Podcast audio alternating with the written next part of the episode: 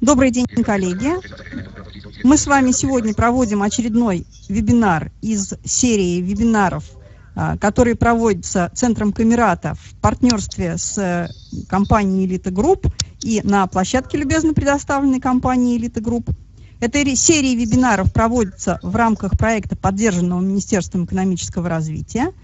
Проект адресован всем российским некоммерческим организациям и посвящен различным технологиям информационного обеспечения инвалидов по зрению. Сегодня у нас очень интересная тема. Она посвящена рельефной графике. А главное, что я хочу сказать, у нас сегодня очень интересный ведущий. Это человек с огромным опытом по подготовке рельефной графики. И поскольку Светлану Викторовну Чепикову я уже знаю по семинару, который был у нас в Нижнем Новгороде, я прекрасно понимаю, что она не просто владеет информацией, очень хорошо, но она умеет ее и очень хорошо подавать. Поэтому я думаю, что вебинар будет интересным и полезным для слушателей. Прежде чем передать слово Светлане Викторовне, хочу сказать, что ведется запись. Запись будет выложена, поэтому просьба к слушателям ведущего не перебивать. Если будут какие-то вопросы, их можно будет задать, когда ведущий это разрешит сделать, а еще их можно писать в чате. Светлане Геннадьевне Васильевой. Она их будет транслировать ведущему. На этом у меня все. Пожалуйста, Светлана Викторовна. Здравствуйте а, всем участникам вебинара. Рада приветствовать вас сегодня здесь. А, первый вопрос хочу спросить, хорошо ли видно презентацию на данный момент? Да, да, все хорошо видно. Угу. Ну, а, спасибо, Марина Анатольевна, за такие приятные, теплые слова. Хочу сказать, что мой опыт общения с рельефной графикой а, все-таки, а, как сказать, сталкивалась я с ней последние пять лет, которые я работаю в Новосибирской областной специальной библиотеке для незрячих и слабовидящих.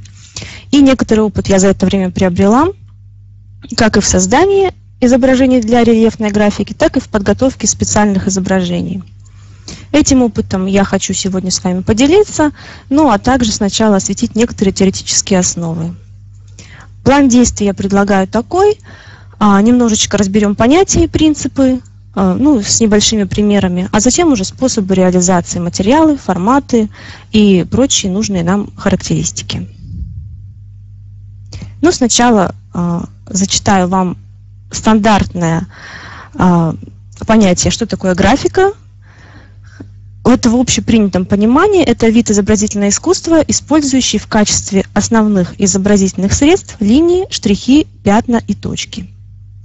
Графика является важным средством отражения действительности. С ее помощью передается форма предметов, раскрываются процессы и явления окружающей действительности. Ну и, собственно, что такое рельефная графика – в литературе ее также называют часто тифлографикой, либо специальной графикой. Ну, можно найти также другие названия, но эти самые распространенные. Согласно а, определению а, ученых, тифлопсихологов, рельефная графика представляет собой графическое изображение, сделанное слепыми или для нужд слепых с помощью техники рельефных линий или очень низких рельефных поверхностей. То есть мы понимаем, да, что это уже не тот рельеф в понимании искусства, а, высокий рельеф, когда, а, ну, барельеф, как его еще называют, да, когда у нас какие-то скульптурные композиции с помощью этого выполняются. Это все-таки низкий рельеф. То есть э, поднятый над плоскостью на высоту, ну, наверное, до миллиметра, пожалуй. Выше миллиметра, наверное, это уже какие-то технологии должны быть очень хорошие. Ну и как бы пока таких я не встречала высоких сильно. За исключением, пожалуй, э, когда это делается формой на пластике. С психологической точки зрения, что у нас такое тифлографика? Это трансформация пространственных впечатлений и представлений в впечатления и представления плоскостные. Ну, это тоже у нас дают определения в книгах такие. А если вы хотите дополнительно ознакомиться с данной литературой, ссылочка представлена вот здесь у меня в презентации, указаны авторы и, э, собственно, само, сама книга, в которой я почерпнула данное определение. Исследования тифлопсихологов показывают у нас, а, что движение глаз, благодаря которым становится возможным отражение пространственных свойств объекта, идентично движением ощупывающей руки. Ну и, собственно, почему да, у нас рельефная графика находится всегда под пристальным вниманием? Неспроста, потому что все-таки это очень такой действенный инструмент для, для отображения и для исследования окружающего мира, окружающего пространства. С помощью осязания можно получать ну, практически всю ту же информацию, что и можно получать с помощью глаза.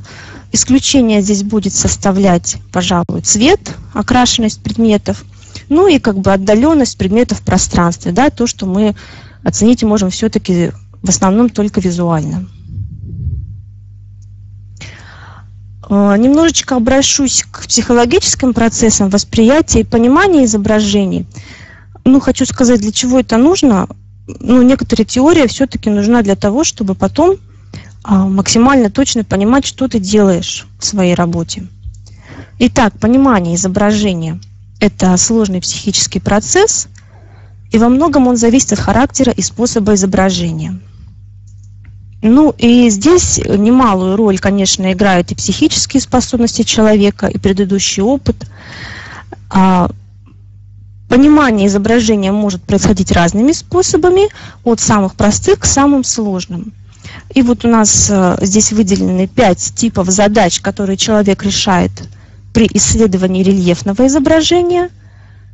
Каждый тип я проговорю и расскажу, ну, в общем-то, что он, собственно, означает.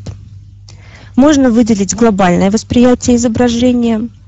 Это когда мы а, воспринимаем какой-либо предмет, ну, например, изображение ножниц, да, ну и сразу получаем представление об этом предмете. Мы знакомы с ножницами, мы а, исследовали его изображение в рельефе, ну и пренебрегая, собственно, третьим размером, мы понимаем, что это такое. Да?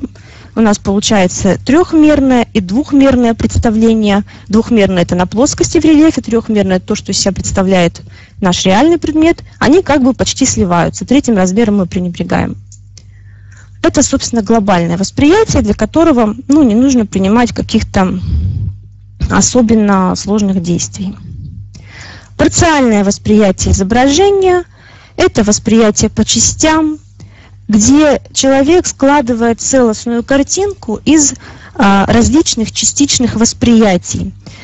В частности, рельефная графика, да, двухмерная, по сути, по своей – и из разных частей, по сути, проекции предмета, после исследования складывается уже трехмерное полноценное представление о предмете.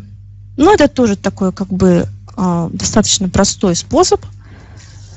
И люди, наученные работать с проекциями, ну или, по крайней мере, знающие, что такие существуют, могут сложить для себя представление предмета. Восприятие изображений сложной конфигурации – это следующий пункт. И здесь идет более сложная работа. Здесь изображения не только анализируются. Например, нарисована у нас собака, ну или кошка, например. А человек уже на уровне восприятия этого изображения начинает его анализировать. И затем происходит синтез его представления об этом предмете, и все это преобразуется из двух, двухразмерных представлений а, в трехразмерное представление. То есть получается мы с плоскости в голове это переносим в натуральный объект. Но одновременно предмет у нас сложный, собака, уши, нос, хвост, лапы. И мы э, поневоле начинаем сравнивать его с предыдущим опытом. То есть происходит сравнение с, со знакомыми предметами. Например, знаем мы кошку. Кошка дома у нас живет, четыре лапы, хвост, уши, и мы начинаем сравнивать. То есть здесь уже более сложный такой процесс, и в процесс познания, собственно, предмета вступает уже несколько э, процессов, скажем так, несколько эталонов. А, четвертое. Восприятие изображений сложной композиции. Здесь уже все не так однозначно. Например, изображен у нас какой-либо пейзаж – холм, домик вдали, дорога, цветочки там где-то на лугу цветут. И здесь уже происходит а, анализ не общей картинки, да, а по частям. Сначала вычленяются и анализируются отдельные компоненты рисунка. происходит детальный анализ этих компонентов. Потом все это синтезируется в какую-то а, картинку. А, каждый отдельный объект у нас а, в, в нашем мозгу приобретает какие-то трехмерные очертания. Затем все это связывается между собой и возникает какая-то более-менее понятная картинка со своими связями между объектами. И только потом наступает общее представление а, с пониманием смысла изображения. Здесь цепочка такая очень длинная выстраивается. Ну и, собственно, вот такое уже изображение, да, это то, что мы стараемся не особо показывать в рельефной графике. Ну и, и в том числе, потому что это такой сложный процесс. И восприятие изображения выраженного в визуальных формах, то есть только то, что мы вот э, воспринимаем визуально. Например, визуально мы воспринимаем перспективу. Это еще более сложная задача для восприятия. И здесь человек должен не только воспринять это изображение, но и абстрагироваться от деформации этого изображения. То есть, по сути, на бумаге перспектива – это искажение изображения. Проекция, например, а, ну, как в черчении, да, ортогональные там проекции, аксонометрические и так далее. Это то, что в реальных размерах и без искажений передается, а перспектива – это все-таки искажение предмета. Так вот, человек, прежде чем понять, что это, должен абстрагироваться от этих деформаций форм и создать это, э, образ этого предмета у себя в голове уже без искажений и представить это все, соответственно, трехмерным предметом. Ну и, собственно, почему мы перспективу да, не изображаем, как правило? Потому что это достаточно сложный процесс, и понять может человек, ну вот прям, скажем, очень знакомый с явлением перспективы, понимающий вообще, что это такое. И, ну и как бы человек, наверное, с детства наученный четко достаточно читать рельефно-графические изображения. Ну вот почему я так подробно остановилась на восприятии, да? Я считаю, что знание вот этих вот вещей, то, как человек воспринимает рельефно-графические изображения, оно помогает э, вам в работе, для, помогает тому, чтобы понимать, что вы можете предложить э, своему, скажем, э, ну, клиенту, своему адресату, да, что вы можете предложить для перевода в рельефную графику. Так, ну, по данному, по данной части есть какие-либо вопросы? Я тогда перешла бы уже к следующей, более, скажем, наглядной. Ну, тогда перехожу к следующему пункту. По каким критериям мы оцениваем рельефную графику? Ну, во-первых, критерий такой простой, понятный. А, то, что изображено у нас в рельефной графике, должно быть понятно не только незрячему человеку, но и человеку с полной функцией зрения. Это получается неким таким универсальным кодом, да, когда информация служит средством коммуникации между незрячими и зрячими людьми. Ну, это вот такой вот критерий. То есть, если вы, будучи, например, зрячим человеком, да, не понимаете, что изображено на э, изображении рельефно-графическом, ну, значит, и незрячему человеку, скорее всего, это тоже не очень понятно. Незрячий без посторонней помощи может понимать предложенное изображение. Что значит без посторонней помощи? Человеку предложили какое-либо изображение – ну и он, собственно, может, э, не задавая вам лишних вопросов, исследовать его, например, какую-либо карту. То есть ему настолько понятны все э, ваши условные обозначения, линии, ну, как бы вообще геометрия всего этого пространства, что он в состоянии самостоятельно это все исследовать. Так, ну, третий критерий, э, он достаточно такой простой, скажем, можно сказать, в какой-то степени визуальный, рельефная графика должна отвечать требованиям эстетики. Ну, что у нас значит эстетика? Это не просто, да, это должно быть красиво. Это все-таки должно быть все разумно расположено. Красота у нас здесь, скажем так, соразмерно логике построения изображения. Это и композиция, это и как бы аккуратность расположения, и аккуратность реализации вообще вашего, э, вашего изображения в рельефной графике. Ну, такие общие принципы, скажем так. Ну и немаловажный такой факт – это безопасность. А, что у нас здесь значит безопасность? Готовый объект должен отвечать всем требованиям безопасности и удобства использования. Но это касается не только да, рельефно-графических каких-то пособий, планшетов и так далее. С формами мы познакомимся немножечко позже. Это касается и макетов, например, трехмерных в том числе, да. То есть все эти объекты, которые исследуются незрячим человеком и которые предназначены для передачи информации, должны не иметь острых углов, очень сильно широковатых, шероховатых поверхностей, с чем вот мы, например, недавно столкнулись в нашей библиотеке, когда макетчики нам сделали макет, и чтобы изобразить бетонную стену дома, не нашли ничего лучшего, как покрыть эту стену шероховатым песочком. Собственно, это нельзя было исследовать долго. Не сказать, чтобы об этом можно было поцарапаться, но это было очень неприятно. Пришлось до них доносить, и люди нам все-таки это переделали. Ну и, соответственно, какие-то углы, да, рамки должны быть, а, ну, если не с закругленными, то как минимум с, с ошкуренными, да, углами.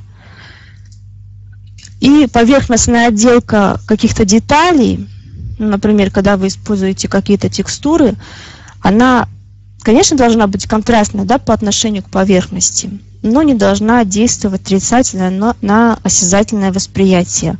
Ну и главное не повреждать кожу. Это вот то, что можно сказать о критериях. Если ваш готовый продукт отвечает этим критериям, ну, значит, как-то вроде бы все в порядке. Теперь перейдем к тому, что я решила проиллюстрировать. Это принципы оформления рельефно-графической информации – Сначала их просто перечислю, да, вот их у нас тут много. Это принцип лаконичности, принцип обобщения и унификации, принцип акцентирования основных средств раздражения органов чувств, принцип самостоятельности, принцип подчеркивания структуры, принцип фазовости – Принцип использования обычных ассоциаций, стереотипов и мнемотехники. Ну, звучат они все так достаточно сложно, но сейчас посмотрим картинки и послушаем объяснение, и, в общем-то, я думаю, станет все понятно. Итак, вот на этом слайде у нас, а, собственно, представлена картинка, которая иллюстрирует принцип лаконичности. Собственно, сам принцип требует – чтобы принятое решение исключало детали объекта, недостаточные с точки зрения информации или функций. Также мы убираем вообще весь лишний шум из картинки. В графическом изображении должны сохраниться только те элементы, которые необходимы для, для сообщения а, важной информации и точного понимания ее значения – выражать основное содержание, раскрывать признаки и свойства, присущие предмету, процессу или явлению. Ну вот здесь у нас изображена ваза, 19 э, века ваза, она из э, Томского краеведческого музея. И, собственно, когда мы делали альбом для этого музея, и когда мы переводили некоторые предметы в объекты рельефной графики, было создано изображение, которое находится справа от фотографии. В этом изображении убрана, собственно, почти вся декоративная часть. Человеку остается здесь ознакомиться с формой, с, давно, с довольно массивной формой предмета. А, мы можем посмотреть ручку, э, что у этой вазы одна ручка. Мы можем посмотреть, что у нас а, рельефные желобки идут по основанию вазы мы можем увидеть, что есть какое-то да, разграничение самой площади этой вазы, но убраны э, завитушечки декоративные, которые по сторонам вазы расположены. Ну и также, естественно, не, нет изображения а, вот этой романтической красавицы, которая у нас помещена на фотографии вазы. И, ну и, соответственно, сам постамент, на котором эта ваза располагается, экспонируется в музее, тоже убран. То есть максимально облегченное изображение, лаконичное, четкое, передающее форму и некоторые особенности а, скажем, декора интерьерных вещей того времени. На следующем примере мы тоже можем посмотреть. А здесь у нас уже переведенная в рельеф карта. Карта у нас отображает, ну, весь контур карты это Томская область, например. И на этой а, карте мы показываем только сами филиалы музея. Этих филиалов 5. Они находятся на большом друг от друга расстоянии.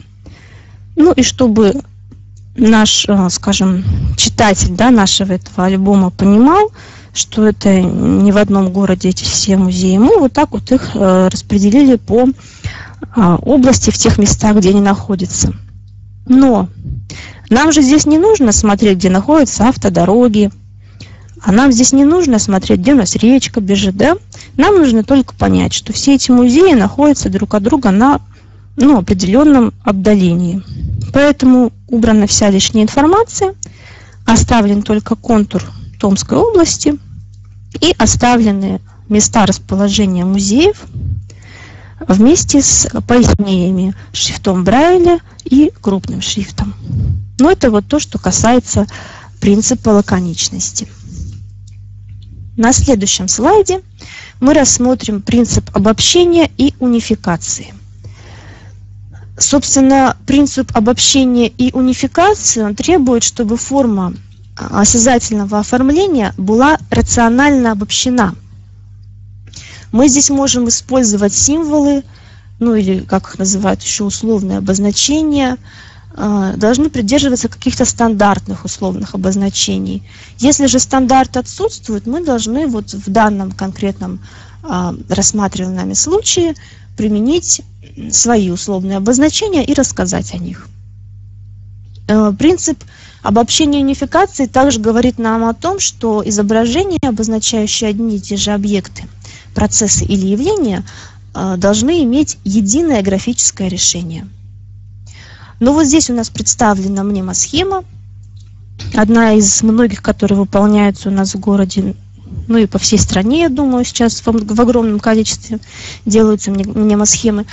А, здесь, собственно, введена собственная система условных обозначений, да, так как единых каких-то обозначений у нас нет, и нич никем они не регламентированы, в данной мнемосхеме человек а, по мере ознакомления с ней – может ознакомиться и с вновь введенными условными обозначениями.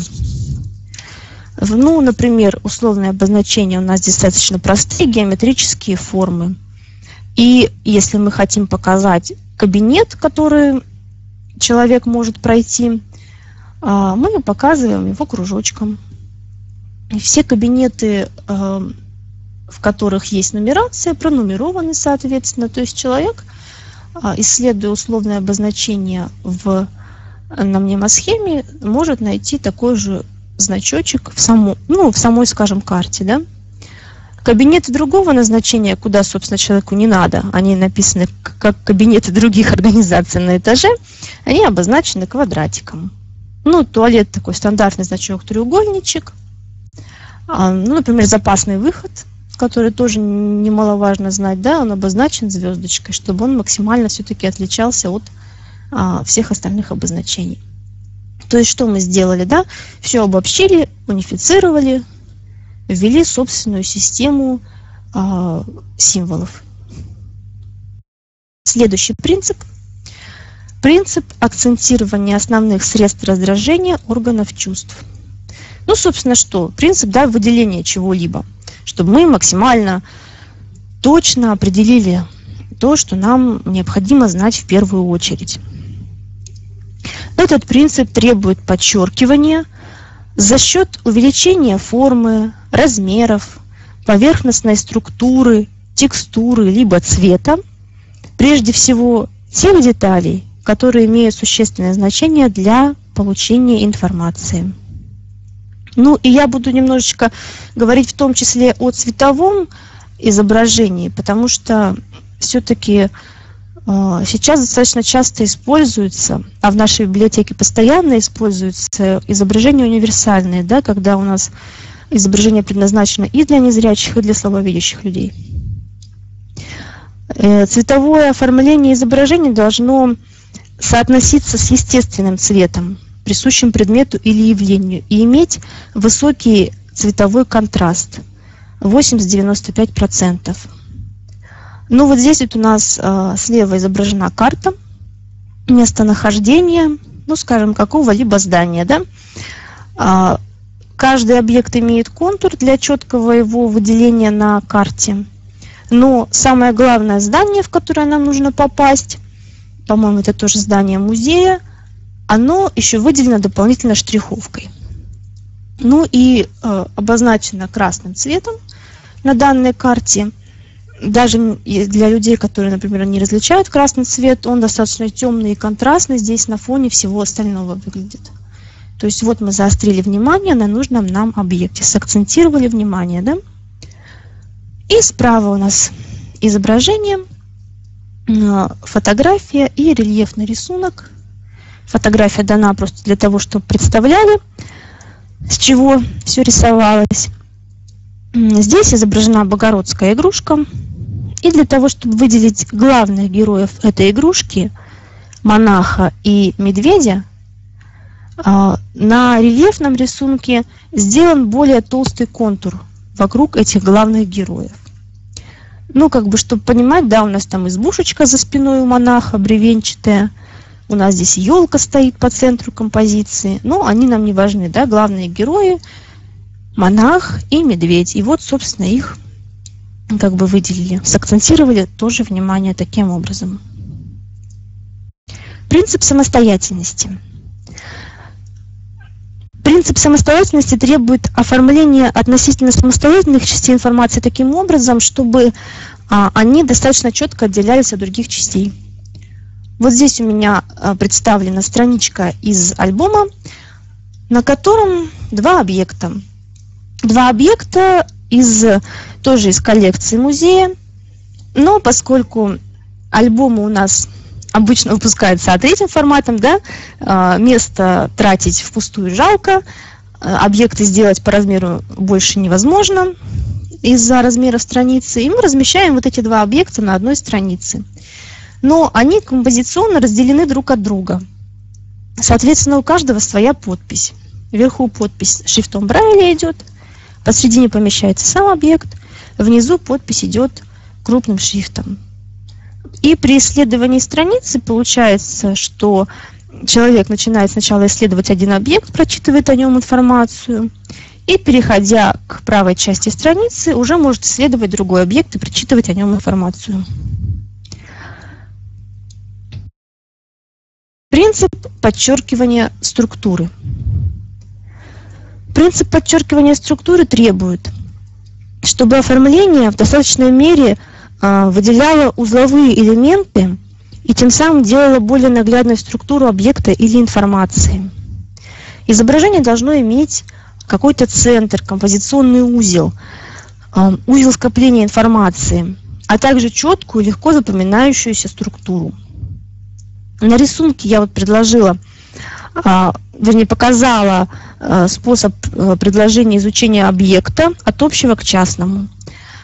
Выделено здание – и заострено внимание на оформлении окна. То есть на самом здании одно окно выделено э, достаточно четко и ясно. При производстве рельефную графику оно будет поднято над всем остальным.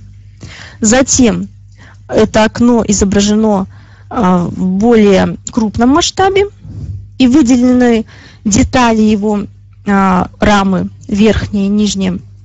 И затем уже непосредственно сама рама а, который является ну, объектом деревянного зодчества. Соответственно, там у нас всякие красивые завитушки, цветы, солярные символы и так далее. То есть мы предложили нашему адресату структуру исследования данного объекта от общего к частному, от изучения общего здания и расположения предмета на нем – на детальное, ну, переключаем внимание на детальное исследование э, деревянного зодчества, вот в, в частности в этом конкретно взятом, в этой конкретно взятой оконной раме.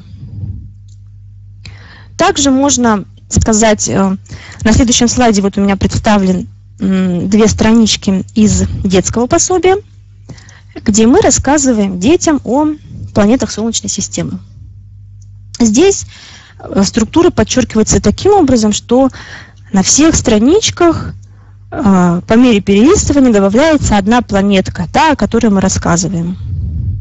То есть на первой странице у нас только Солнце и орбиты планет.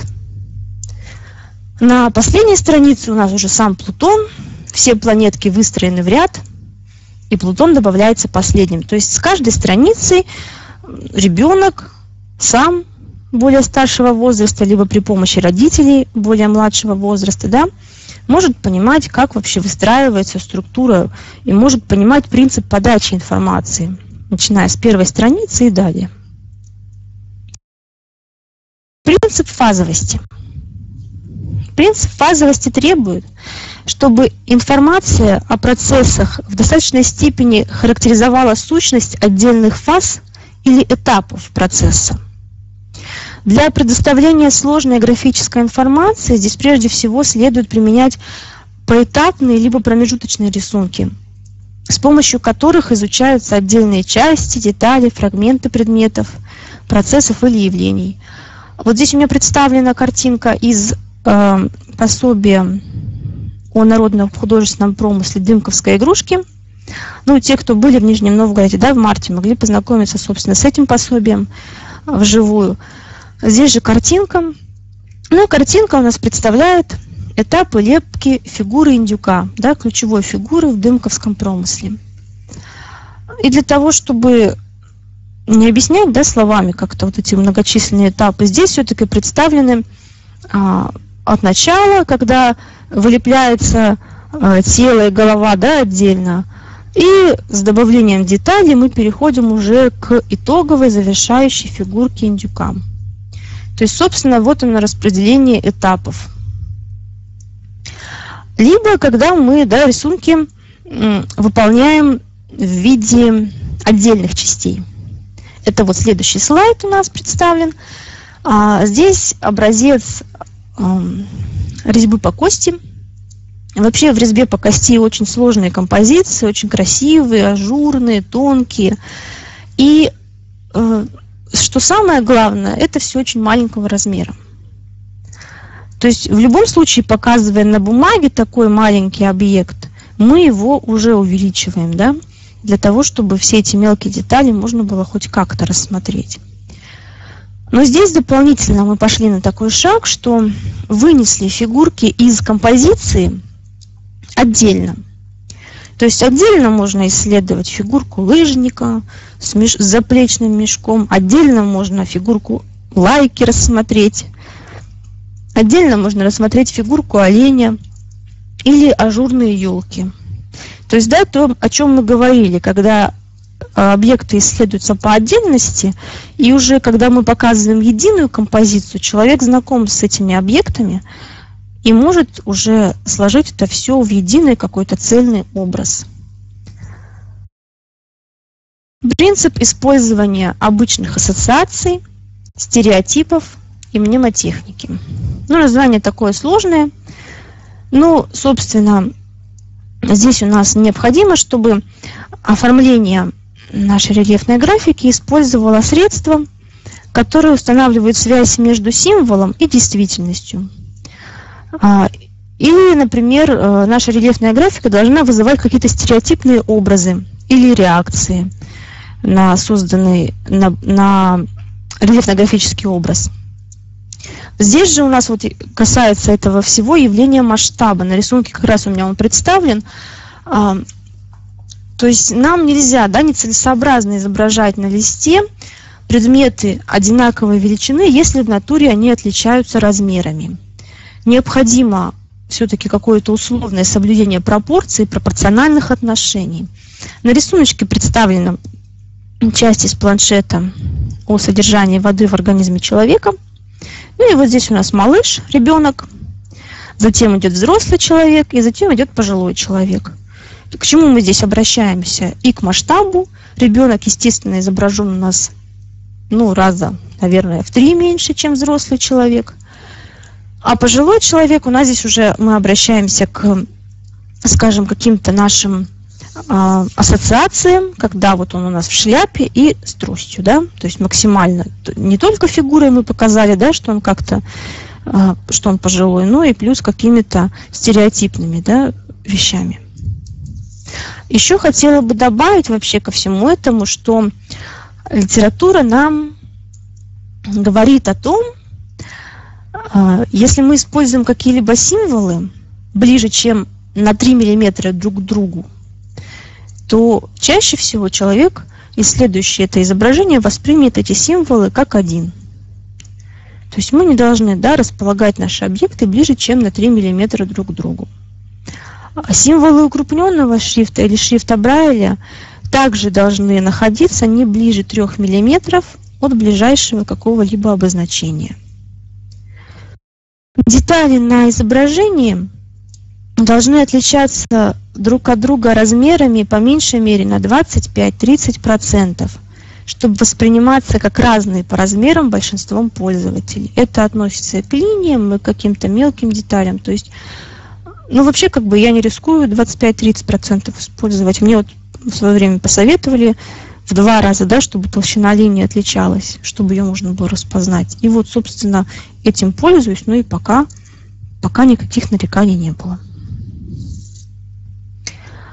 Ну, к этому хочу добавить, что качество созданного образа зависит от характера и глубины восприятия, а также от уровня развития личности. Если человек не любит рельефную графику, не умеет ее распознавать, ну вот как вы там да, не бейтесь, как вы не извернитесь, как вы качественно ее не сделаете, ну, не сможет он вам и э, создать полноценный образ на основе изучения данного рельефно-графического изображения.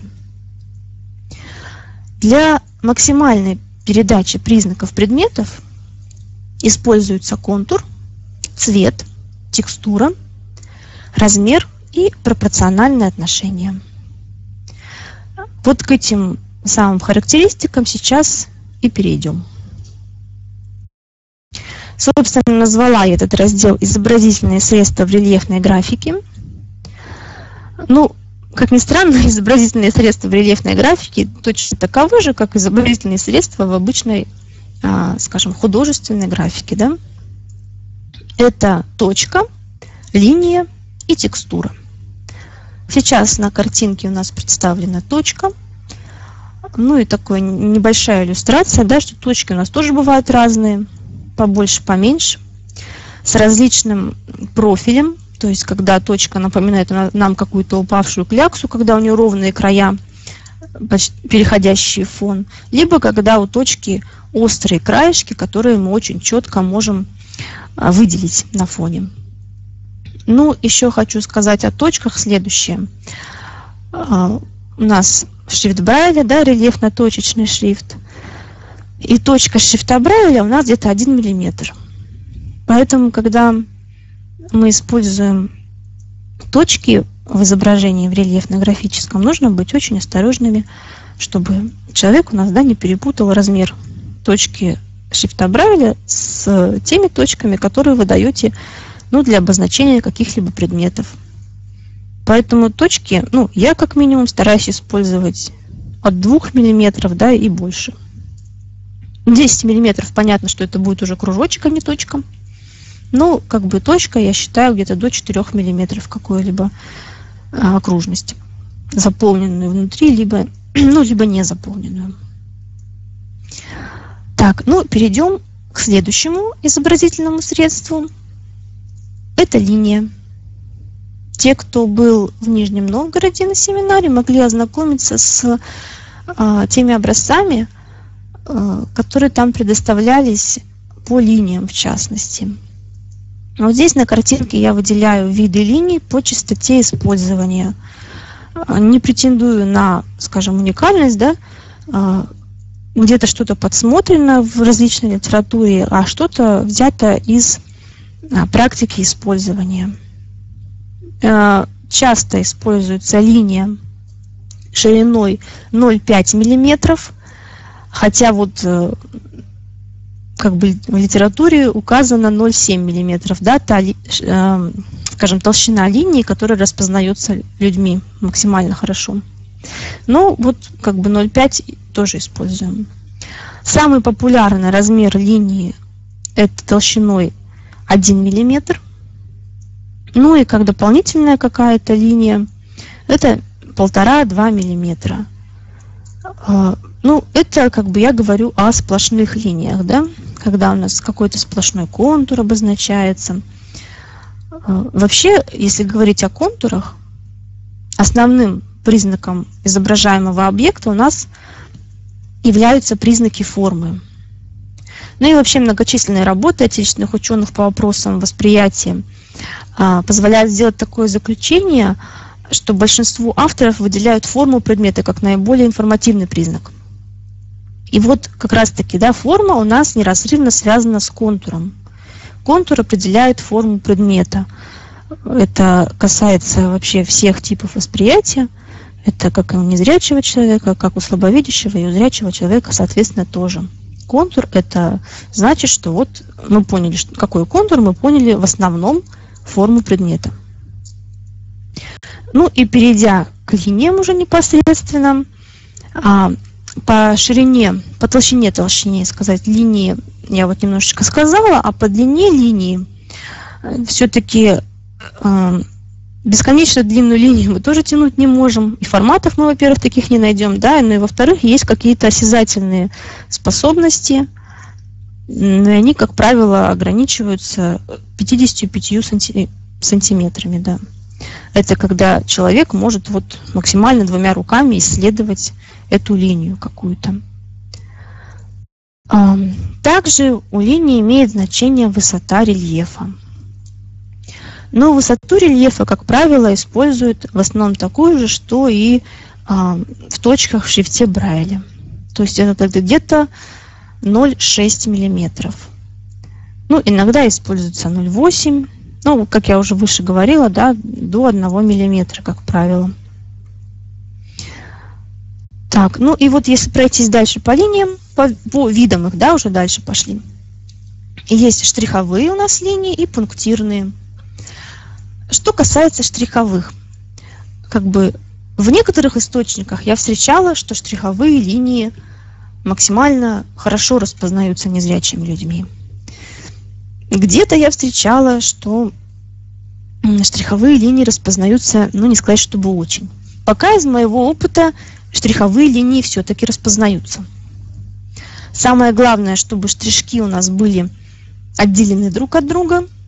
Ну, это, допустим, штрих у вас, да, 5 миллиметров, значит, а, расстояние между этими штрихами, ну, хотя бы 2-3 миллиметра такая штриховая линия. Хотя у вертикали, мне кажется, в немосхеме я видела более плотно расположенные штрихи. Ну, тактильно, по крайней мере, когда я это трогала, мне показалось, это можно отличить от сплошной линии, да. Что касается самих вот штриховых линий, да, так же, как нельзя использовать линии в рисунке, а, не отличающиеся друг от друга хотя бы на 30%, а, также э, штриховые линии, с ними все то же самое. А, и к тому же, если мы используем в каком-либо рисунке штриховую линию, наверное, нам все-таки стоит использовать ее один раз. Потому что, ну, не все, наверное, да, обладают такой тактильной чувствительностью, чтобы идентифицировать эти штриховые линии вот в этих а, миллиметрах каких-то не надо вводить человека в заблуждение. Вот мы используем одну штриховую линию, и все, одна у нас она на весь рисунок. Но помощником в этом могут стать пунктирные линии. Мне очень нравится пунктирная линия, состоящая из кружочков. И по результатам вообще, как бы, когда на практике все это видишь в распечатанном виде, уже в готовом, а, они такие, а, получаются, достаточно объемные кружочки, и можно проследить, например, путь. В тех же мнемосхемах, да, я использую это для показа пути движения. Она максимально, скажем, а, разнится с линиями, используемыми обычными сплошными.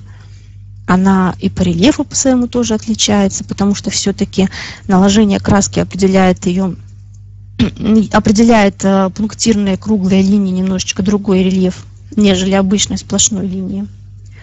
Но также можно использовать пунктирные э, линии, состоящие из, ну, скажем так, квадратиков, да, но практика показывает, что если эти, у этих квадратиков края не остренькие слегка, то есть, ну, не, не четко очерченные, скажем, да, остренькие это когда можно порезаться, а четко очерченные, когда их можно максимально точно прочувствовать.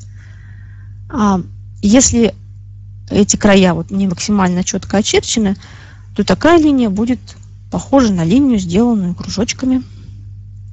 И вот пунктирные линии, ну, как бы тоже, наверное, не стоит изображать вместе – то есть, по сути, для того, чтобы нарисовать ваш рисунок в рельефной графике, вы можете использовать несколько толщин сплошных линий. Для каких-то дополнительных обозначений вы можете использовать один вид штриховой линии. Ну и для каких-то дополнений да, вы можете использовать один вид пунктирной линии. Ну и тогда как бы вы будете уверены, что вас правильно поймут в итоге. Так, ну, такое еще важное средство изобразительное в рельефной графике – это текстуры. Ну, я называю их так, где-то это пишется текстуры, где-то еще как-то. По сути, это такие плоскости, заполненные опять теми же линиями и точками, да, то, что у нас первостепенно линии и точки, а, из этого состоят, собственно, сами текстуры. Текстуры могут состоять из линий от 0,5 миллиметров. Ну вот то, что я пробовала и то, что привозила, ну то, что показывала на образцах, это, например, текстура, состоящая из линий 0,5 миллиметров с интервалом в 3 миллиметра. А, также линия потолще уже, да, когда у нас интервал все-таки должен быть немножечко побольше. То есть я вот предлагаю линию в 1 мм использовать с интервалом миллиметров 4 хотя бы уже, да, для максимального развлечения. Ну и, соответственно, э, если вот здесь поближе познакомиться со всеми этими картинками, можно э, посмотреть, под каждой текстурой написана э, толщина линии и написан интервал, да, с каким использована эта линия. Что можно выделить в текстурах? Текстуры у нас бывают просто из линий, расположенных под разным углом, вертикально, горизонтально, либо под углом, там, ну, как правило, это 45 градусов, но бывает и 60 градусов. Текстуры могут быть э, созданы из линий э, пересеченных. Ну, по сути, это клетка да, разной, э, разной крупности. От самой крупной до мелкой. Ну, мелкой как бы не всегда да, у нас распознается. Ну и как бы, и мне кажется, она наша бумага рельефная, о которой мы поговорим позже, может иногда с нами сыграть не очень приятную шутку с мелкими э, текстурами. Также предлагаю в качестве текстур наполнение точками. А, вот здесь э, в виде текстур даже точка в 1 мм, которая похожа на брайлевскую точку, в виде текстур она вполне себе может быть. Потому что текстура, да, это какое-то поле, заполненное этими точками. Его можно явно как-то характеризовать, выделить, понять, где его границы. А, со шрифтом Брайля, естественно, его никто уже не перепутает. Ну, такая довольно приятная и распространенная в использовании текстурка. Также мы можем использовать различные волнистые линии с различной частотой гребня этих волн. Да? Это и почаще волнушечки, это могут быть и э, волны а, зигзаги, скажем так. То есть вот эти все текстурки. А, это могут быть текстуры из различных геометрических фигур. Например, здесь э, в крайнем левом углу представлена текстура из плюсиков, то есть две перекрестных да, линии, и из них составлена, собственно, текстура она тоже может быть. А, из различных штрихов могут быть текстуры. И в правом нижнем углу у нас текстура таким кирпичиком. То есть как будто у нас кирпичи друг на друга, кирпичная кладка некая, да? но такую текстуру, наверное, все-таки следует использовать, когда у вас достаточно большое пространство для заполнения. Потому что, когда вы ей заполните кусочек, там, не знаю, 2 на 2 сантиметра, все-таки она не будет столь действенна, да, когда вы заполните ей кусочек хотя бы 5 на 5 сантиметров. Ну, все, все применяется по месту. Все применяется согласно тем целям, которые вы хотите достичь. И еще важная вещь о текстурах. Их, собственно, касается то же самое, что касается употребления линий. Текстуры из первого ряда, то есть когда у нас все состоит из одних линий под разными углами, мы не должны использовать вместе в одном рисунке. Хотим мы заполнить что-то линиями, какой-то объект, значит мы заполняем его каким- каким-то одним видом из этих текстур, сколько бы их ни было вариантов, для того, чтобы человека в заблуждение все-таки не вводить. Что вы там имели в виду, когда переворачивали эту текстуру, никто не знает. А все-таки лучше какую-то однозначность картинке вашей придать. То же самое у нас с текстурами в клеточку. Если мы используем клетку, мы используем один вариант клетки. То же самое с волнами. Ну, собственно, это касается практически всех текстур, да. Единственное, у нас могут быть какие-то точки, кружочки, то есть когда у нас текстура точками сделана и когда у нас сделана э, текстура, скажем так, кружками с незаполненной внутренней частью с контуром. Здесь как бы вроде круги, да, но круги разные. Мы их максимально можем как бы точно определить, что они все-таки разные. Вот. И если у вас какое-то сложное изображение, когда вы хотите применить много-много текстур, ну, вы в первую очередь должны продумать, с помощью каких текстур вы это будете все изображать. Ну и вот дальше немножечко хочу показать примеров применения данных изобразительных средств. Вот здесь у меня на картиночке молекула воды. А, здесь атомы водорода показаны заштрихованной частью, то есть штриховка. А атом кислорода обозначен просто контуром. И молекулярные связи показаны тоже просто линией. Соответственно, все условные обозначения даны здесь же. Что мы понимаем под заштрихованным, что мы поднимаем под пустым контуром. Ну и как бы э, здесь достаточно простое использование текстур и линий.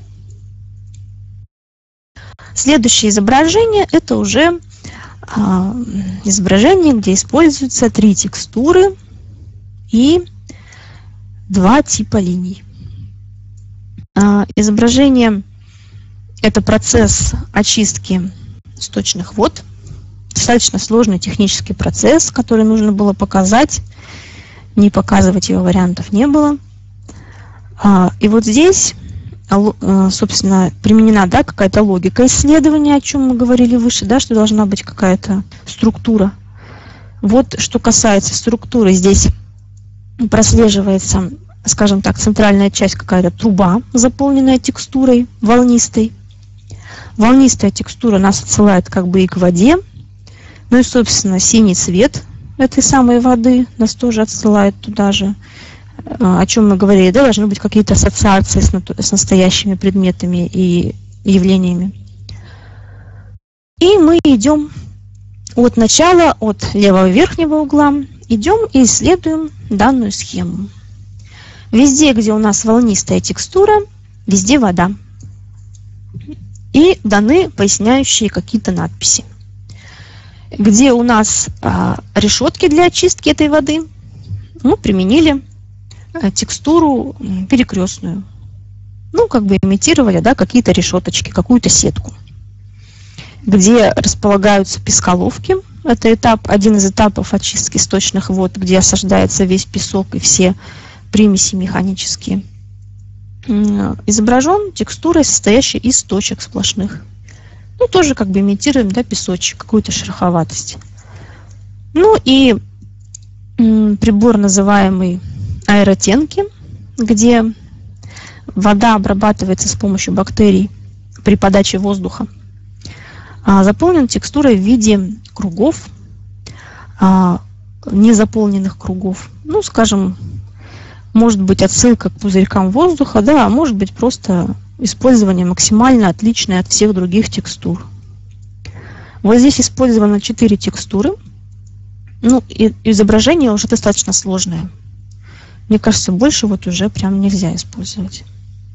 И два типа линий. Собственно, одна линия а, толщиной в миллиметр, она у нас проходит по всему изображению, обходит все изображения по контуру.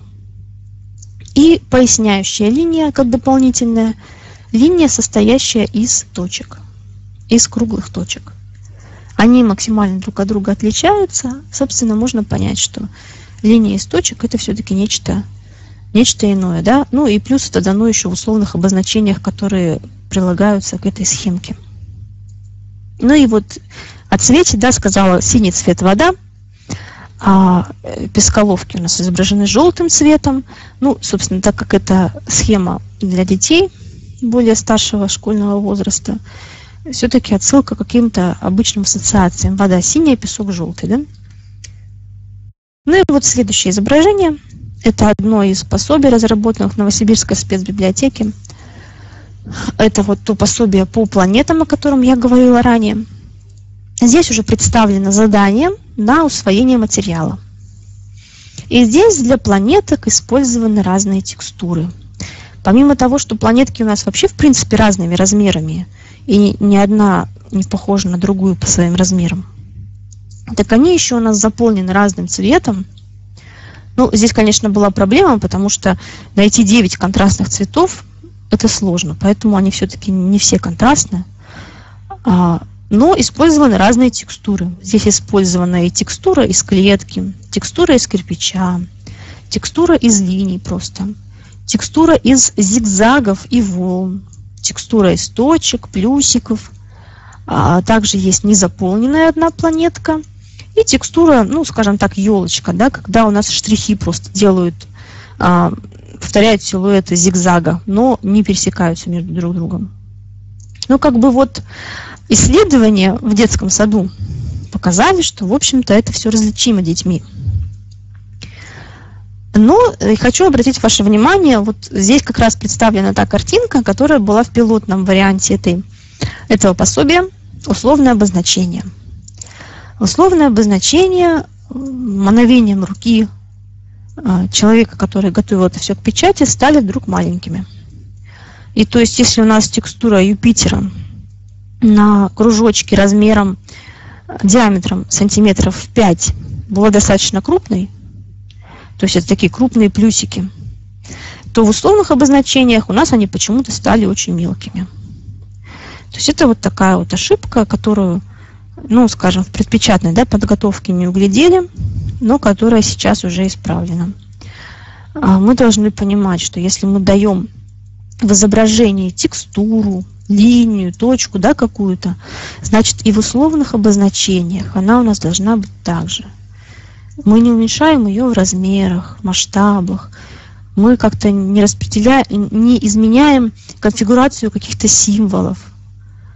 Вот если у нас он квадратик, значит, он у нас в условных обозначениях квадратик, да? Ну, как бы таким вот образом. Везде последовательность и логика. Ну, если нет каких-то вопросов, да, я бы, наверное, хотела перейти к следующему, к следующему материалу. О материалах и техниках для создания рельефной графики. Мы вообще как бы, как договоримся? Вопросы все в конце, если будут? Ну, обычно у нас все-таки вопросы задаются после каждого блока э, вебинара какого-то логического, после каждой логической точки, поэтому ну вот сейчас, скажем, такая логическая точка, да, пока наступила, мы поговорили о основных изобразительных средствах, которые мы используем. И если есть какие-то вопросы, я готова на них ответить. Вы знаете, у меня, собственно, есть вопрос, Андрей Поликанин. Он такой достаточно расплывчатый, но вот у вас, как специалиста по рельефной графике, мне кажется, вы наиболее хорошо сможете на него ответить. У меня всегда была проблема, я не зрячий от рождения полностью, не зрячий, у меня только светоощущение. ощущения вот, у меня всегда mm-hmm. была проблема сопоставления а, того, что изображено живому объекту, ну, то есть реальному объекту. Причем так, вот я смотрю, мне говорят, что это? No idea. Рассматриваю, рассматриваю, рассматриваю, вообще без понятия. Потом мне говорят, это, допустим, кошка. И тут так, оба-на, точно кошка. Вот уши, вот, причем я уже начинаю показывать. Вот у нее хвост, вот у нее уши, вот у нее лап, вот у нее там э, спина там и так далее, нос, да. То есть вот uh-huh. э, вы когда делаете вот свои вот эти материалы, то, о чем вы сейчас говорили, там разница текстур, там э, всякие там вот э, элементы, когда вы определяете при унификации и упрощении, да, как вы определяете, где это вот, ну, где это моя затыка, моя специфика, да, что я вот этого не понимаю с первого раза, а где это действительно непонятно, и незрячие люди, ни, ни, никакой, грубо говоря, незрячий человек вот этого не поймет. Спасибо. То есть я, я думаю, вопрос понят, да, примерно? Да, да, я поняла вас. Смотрите, во-первых, у нас есть, скажем, жертвы, на которых мы это тестируем, в частности, Светлана Геннадьевна, которая может нам сказать, что вы сделали фигню или, или что-то стоящее, да? Ну и также наши читатели, на которых мы, собственно, можем проверить ну, действенность наших всяких, всяких придумок. А вообще по поводу распознавания каких-то объектов, да, вот о чем я говорила, восприятие изображения и понимание этого изображения. Читая литературу, э, ну вот литература в конце э, презентации у меня приведена, она, и названия все будут доступны, я поняла, что это дело э, тифлопедагога научить там ребенка, например, да, ну или уже более взрослого человека. Взрослого, наверное, уже не, не, не научишь так сильно, но как минимум ребенка, да, с самого детства распознавать, анализировать и получать а, какое-то итоговое трехмерное изображение и соотносить его с окружающей действительностью. То есть как а, от меня, как от дизайнера, здесь все-таки а, стоит задача ну, максимально точно просто, понятно, а, ну, со всеми принципами, да, рельефной графики, все это изобразить. А вот как научить человека, это задача педагогов все-таки. Вот э, насколько, насколько я ответила на ваш вопрос, я вот... Понял, хорошо, спасибо большое. Так, ну, если нет вопросов дальше, я хочу перейти к материалам, и техникам для создания рельефной графики. Хочу сразу сказать, я буду рассматривать те материалы и техники, с которыми как-то работала сама, с которыми как-то работали в нашей библиотеке, что видела, трогала, да, сама, для чего сама делала рисунки.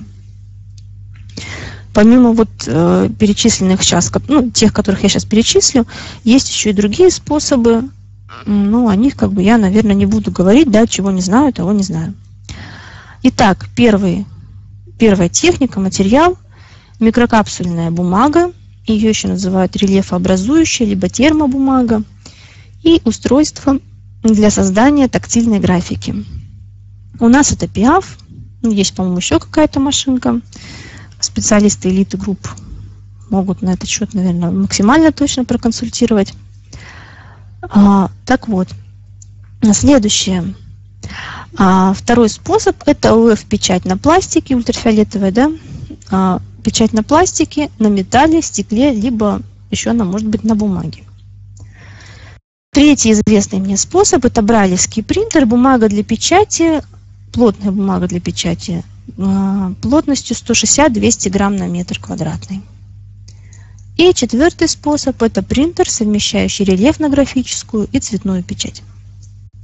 Ну и, собственно, поговорим сейчас о каждом способе отдельно. Микрокапсульная бумага и устройство для создания тактильной графики. Ну вот хочу сразу сказать, я здесь выделила такие условные плюсы да, и условные минусы использования если это в плюсе или в минусе, нельзя сказать, да, что это прям однозначно минус или плюс. Ну, это такие условные градации, да, для, наверное, сравнения различных способов все-таки они служат. И если я пишу, что это высокая стоимость, это не означает высокая стоимость оборудования. Здесь берется только сам материал, на котором это все выполняется. Итак, микрокапсульная бумага, изображение на ней а, выполняется с помощью печати и нагрева печатного изображения в устройстве PIAF в частности. Рельефным становится то изображение, в котором присутствует черный цвет. Изображение не обязательно должно быть напечатано на принтере, оно может быть нарисовано простым карандашом, черной ручкой, маркером. А при прохождении через э, печку, ну, так мы ее называем, да, по-простому пиаф, микрокапсулы, из которых состоит бумага, взрываются вместе нанесения черного цвета. В инструкции к этому устройству написано, что чернила должны содержать так называемый карбон, ну мы для себя перевели это как графит, то есть если в тонере вашего принтера содержится это вещество, значит вы можете печатать на такой бумаге, прогонять через печку, и у вас получится рельефное изображение. Ну, какие я могу выделить, да, такие плюсы? На этой бумаге мы можем совмещать и цветную, и черно-белую графику. Каким образом мы это можем делать? Зная, что все, в чем содержится у нас хотя бы доля черного цвета, становится рельефным, мы для рельефа используем чисто черный цвет, либо какие-то да, градации серого. А в заливке цветные, которые просто хотим сделать цветными, но не выпуклыми, мы вообще не берем никакого процента черного цвета. То есть, э, если кто знаком с графическими редакторами, да, знают, цветовые палитры существуют, RGB либо SMIC. Я как человек, работающий в редакторе Coral Draw, э, пользуюсь палитрой SMIC, которая, собственно, используется вообще в печати, как правило. На всех лазерных принтерах у нас она такая палитра используется. То есть, если вы используете а, цвет, а, который создан смешением разных тонеров, и если принтер вам насыпет в ваш цвет чуть-чуть черного, там процентов 5-10, да, значит это будет уже выпуклым. Если вам этого не надо, вы просто в вашем графическом редакторе очень, очень четко отсматриваете ваши цвета. Но когда эта работа идет постоянно, это уже на уровне автоматизма происходит. То есть если у меня оранжевый, значит это смешение желтого и красного, без всякой доли примесей. Если у меня зеленый, значит смешение синего и желтого, тоже без доли примесей.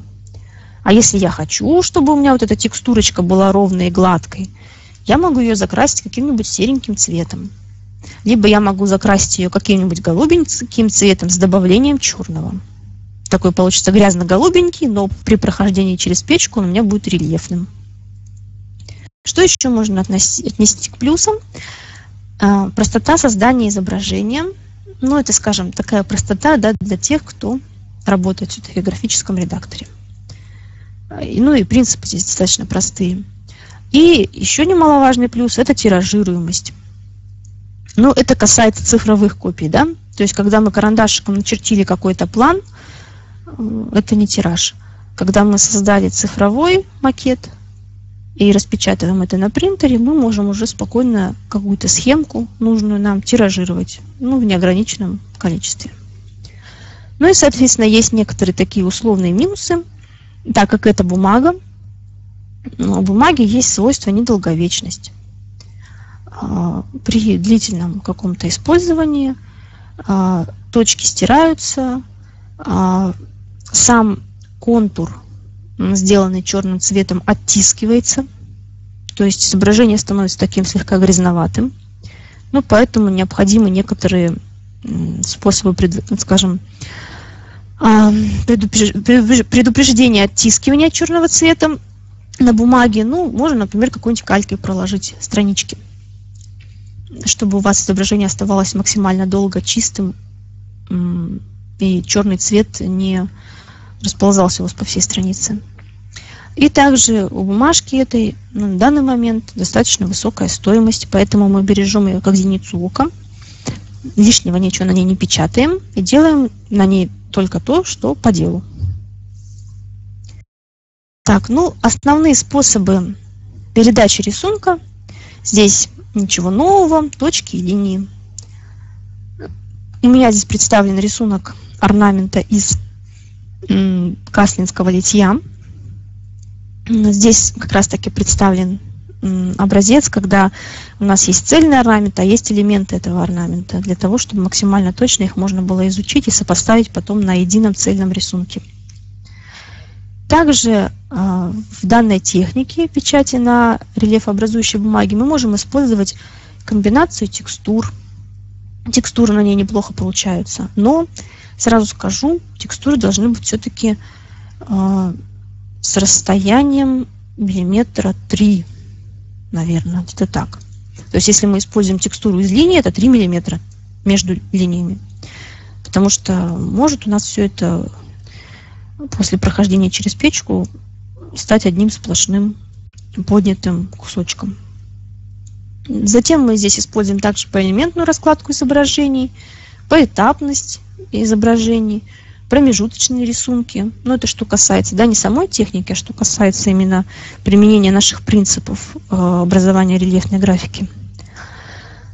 Также здесь не чуждо единообразие проекций, четкая композиция и структура рисунка. То, что у нас все замечательно становится выпуклым, не отменяет у нас необходимости, чтобы все было четко и структурировано. И вот как показывает наш опыт, все-таки нужно избегать пересечения элементов. Э, в частности, мне не нравится, как э, иногда сноски показ... ну, нужно показывать. Да?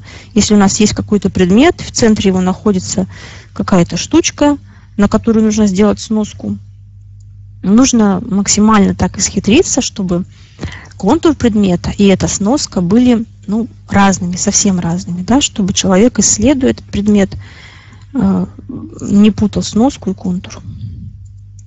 Ну, вот такие вот ну, небольшие, скажем, да, правила по работе с данной бумагой. Следующий способ у нас это ОФ-печать на пластике, металле, стекле, бумаге. Ну, собственно, называя это ОФ-печать, на самом деле это печать полимерными чернилами, которые застывают при прохождении через ультрафиолетовую, ну, там тоже какая-то своеобразная такая печка, назовем ее так. У этой технологии есть тоже свои плюсы и минусы. Здесь мы тоже можем совмещать цветную и черно-белую графику. Ну, вот что у нас показано даже на рисунке. Здесь у нас представлен планшет, где у нас и полноцветное изображение, и рельефное изображение. Собственно, планшет для всех. А у этой техники, технологии есть э, высокая износостойкость. А на пластике она достаточно высокая.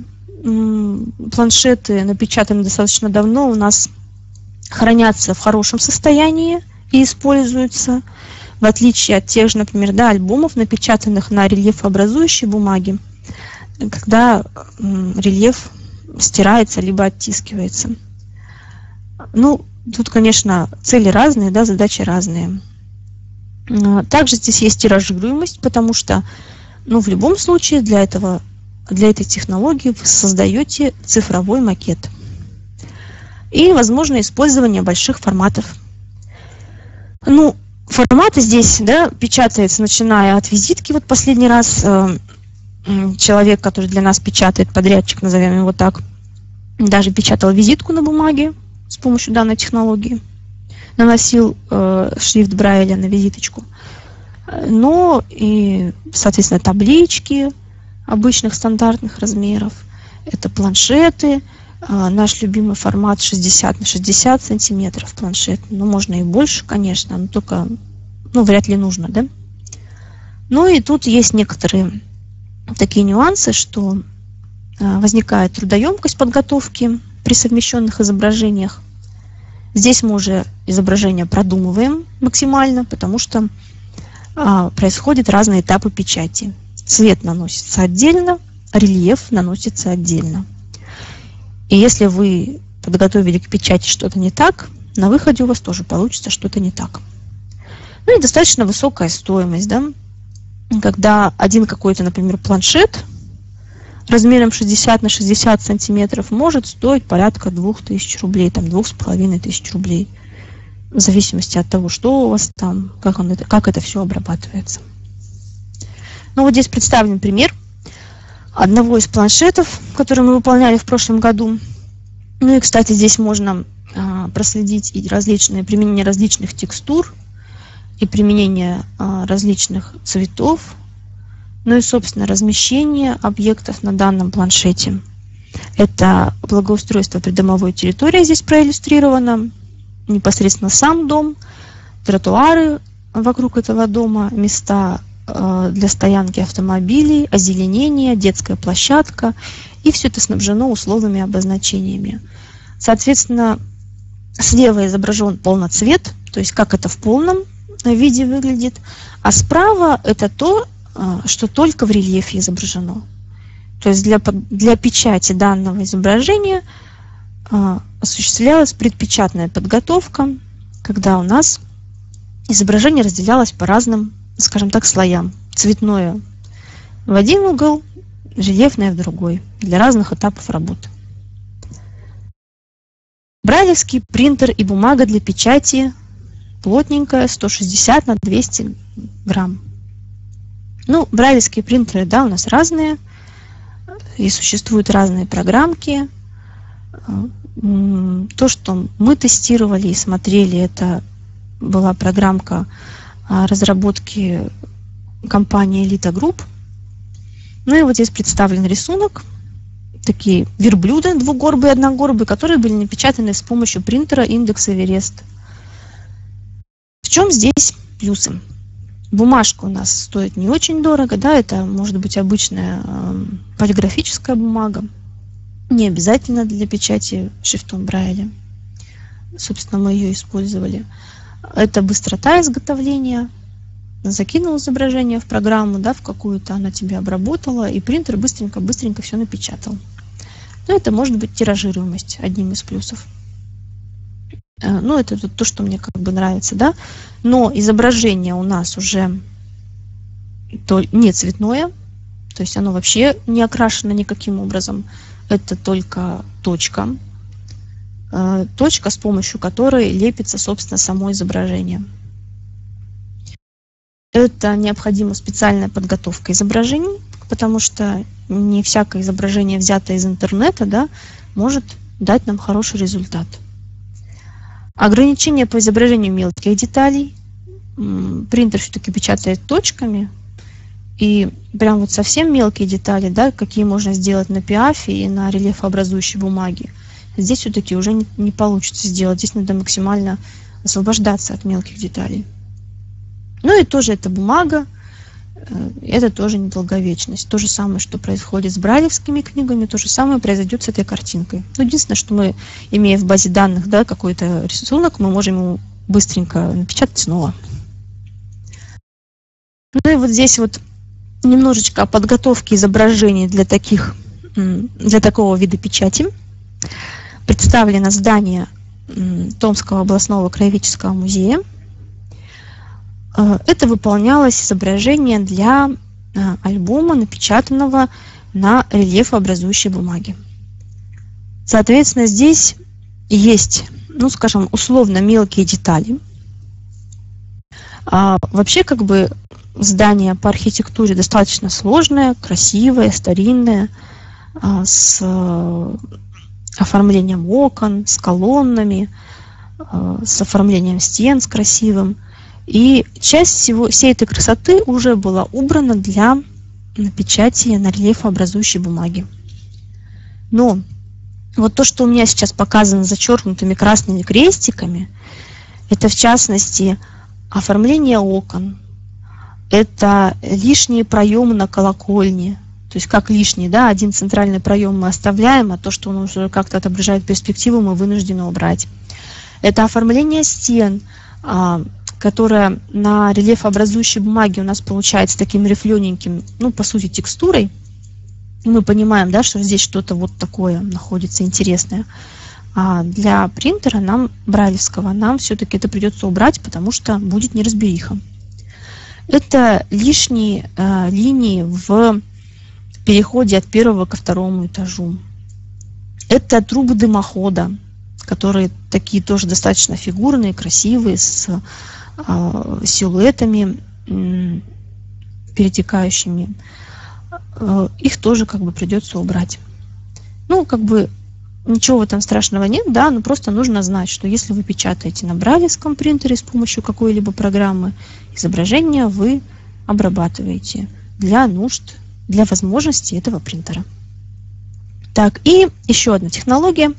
Принтер, совмещающий рельефно-графическую цветную печать. Здесь представлено изображение клетки.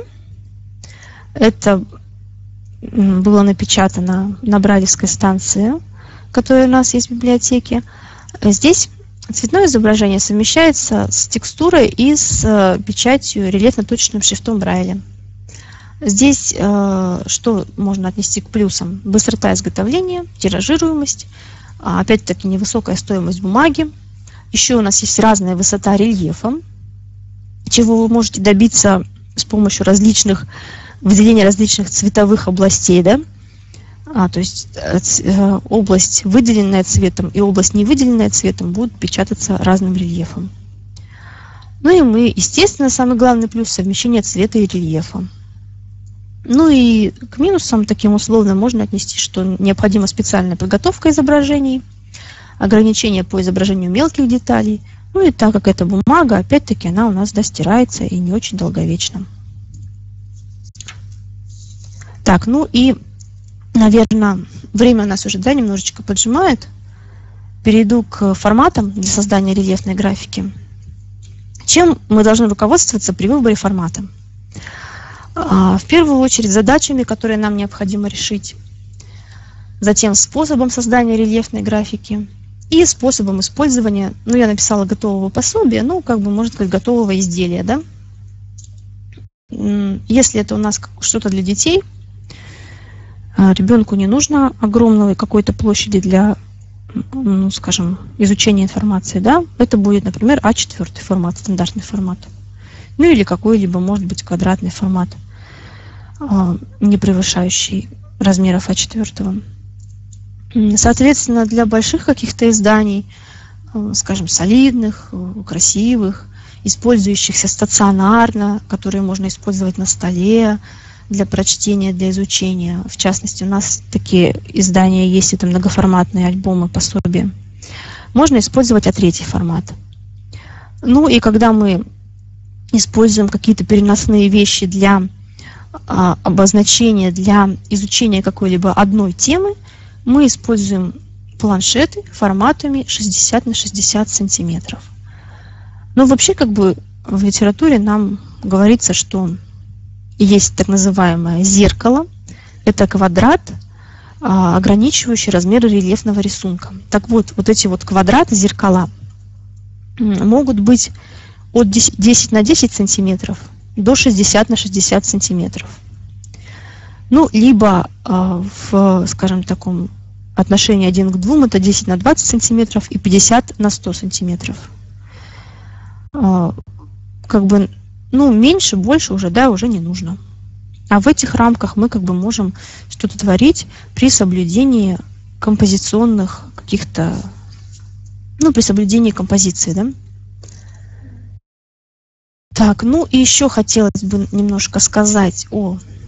А, вот, кстати, здесь у меня проиллюстрировано далее распределение информации на разных форматах. То есть, если это А3 формат, значит, мы можем поместить больше и максимально вместить туда не только рисунок, но и какие-то обозначения.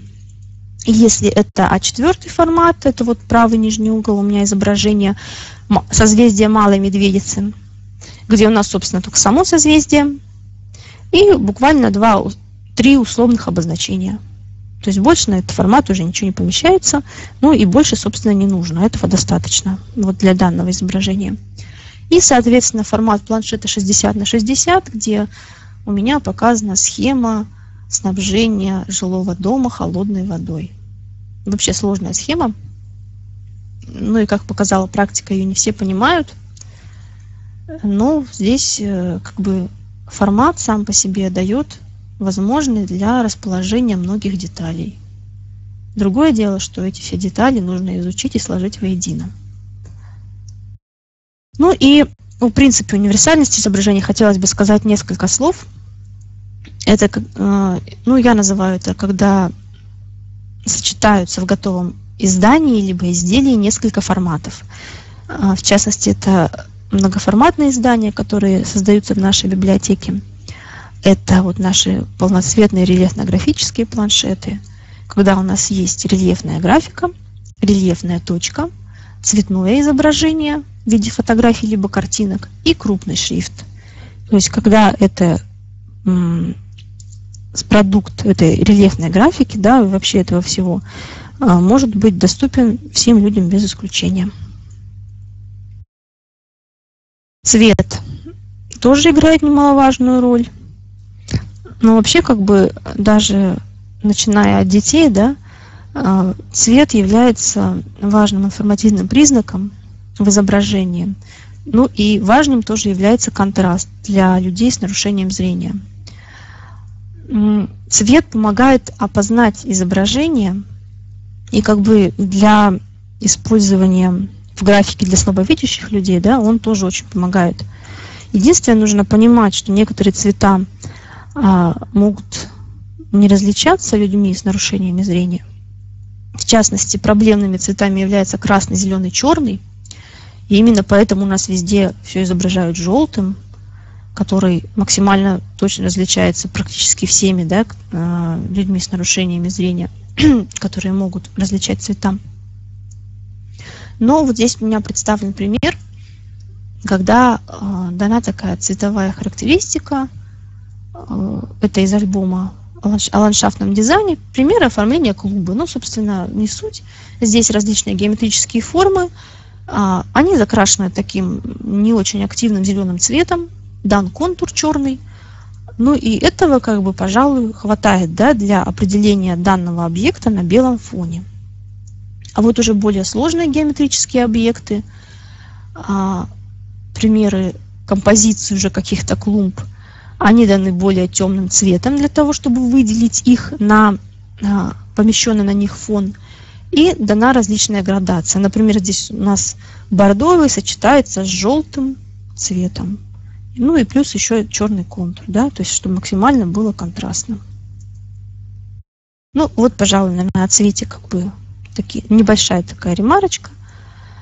И, а, по-моему, последний у меня слайд. Это оформление готовых изданий. А, мало напечатать, да? Сделать, напечатать. Нужно еще как-то все это красиво оформить, удобно оформить, чтобы это можно было, этим можно было пользоваться. И вот, а, что касается больших каких-то планшетов, ну, даже не очень больших, а, в нашей практике мы оформляем их рамками.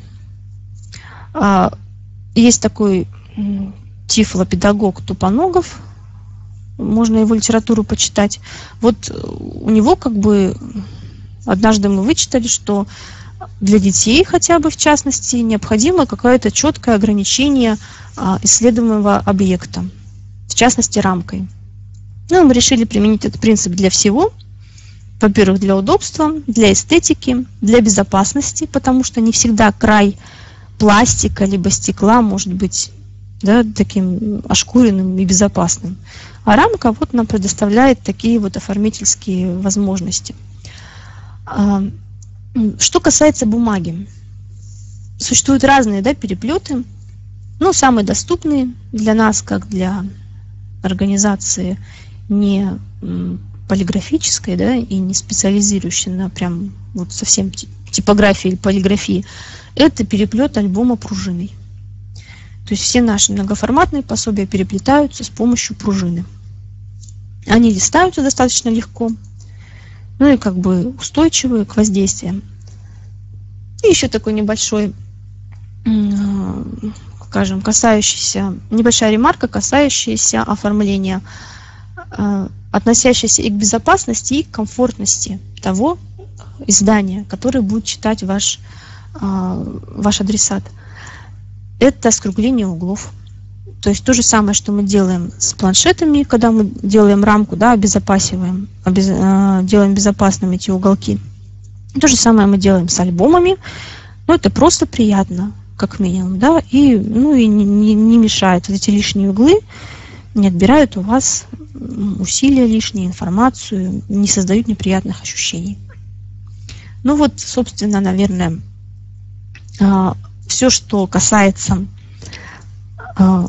оформления материалов и техник, я как бы сказала. Если о чем-то забыла, может быть, вы меня спросите.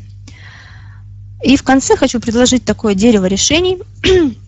Оно подсмотрено в канадском стандарте для подготовки рельефных изображений – а, там оно касается только рельефной графики для незрячих людей.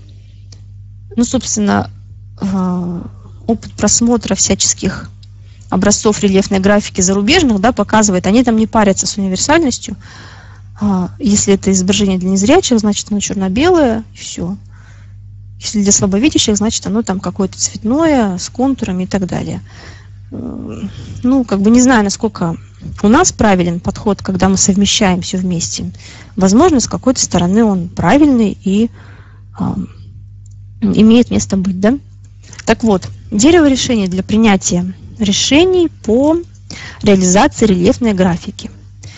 Э, здесь мы задаем себе несколько вопросов и по мере ответов на них понимаем, нужно нам или нет а, вообще переводить какой-либо объект а, в объект рельефной графики. Итак, первый вопрос, который мы должны задать себе, является ли эта информация повторением фактов, фактов, изложенных в тексте. Если да, графику не вводим. Если нет, значит задаем себе следующий вопрос. Будет ли данная информация более значима в текстовой форме? Ответ утвердительный – не вводим графику. Ответ отрицательный – задаем следующий вопрос. Требует ли графика от читателя зрительного развлечения или восприятия? Ну, как я говорила, да, это только для незрячих э, людей ориентированная графика, то есть требует ли зрительного развлечения или восприятия. Если да, то не вводить графику, если нет, то переходим к следующему вопросу. Является ли конкретно реально существующий предмет речи недоступным, слишком маленьким, слишком большим или слишком опасным для тактильного исследования и восприятия деталей? И вот здесь, если да, значит мы вводим рельефную графику.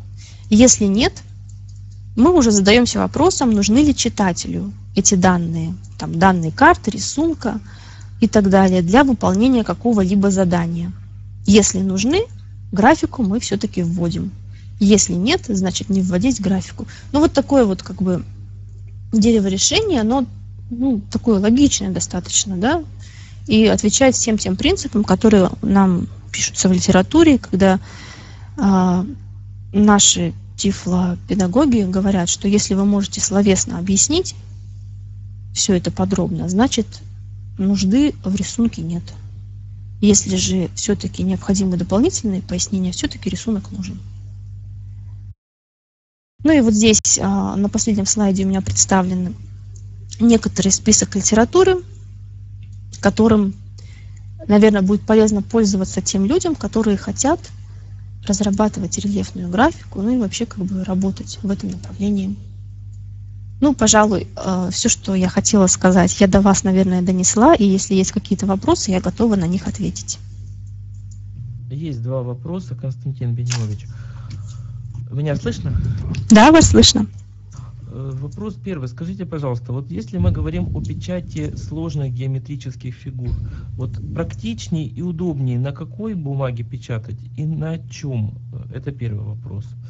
А второй вопрос, вот э, вы говорили о программе, с помощью которой вот обрабатывать можно э, рисунки. Вот если, предположим, есть рисунок, э, где нечеткие контуры, Э, можно ли э, этот рисунок обработать э, с помощью этой программы, дорисовав контуры? Либо же стоит искать ну, более удачный рисунок с нормальными черт, четкими контурами и не, то есть не обрабатывать этот рисунок именно по дорисовке контуров. Возможно ли это? Большое спасибо. Ну вот смотрите, по поводу программы, да, сразу скажу. Есть программы, которые просто переводят, ну это в частности касается брайлевских принтеров, да, печати на брайлевских принтерах, они преобразуют э, ваш рисунок в точечный рисунок и печатают. Вот там, если у вас размытый рисунок какой-то, да, там у вас как бы нет шансов ничего исправить. Есть программы, которые позволяют редактировать, тоже для брайлевских принтеров.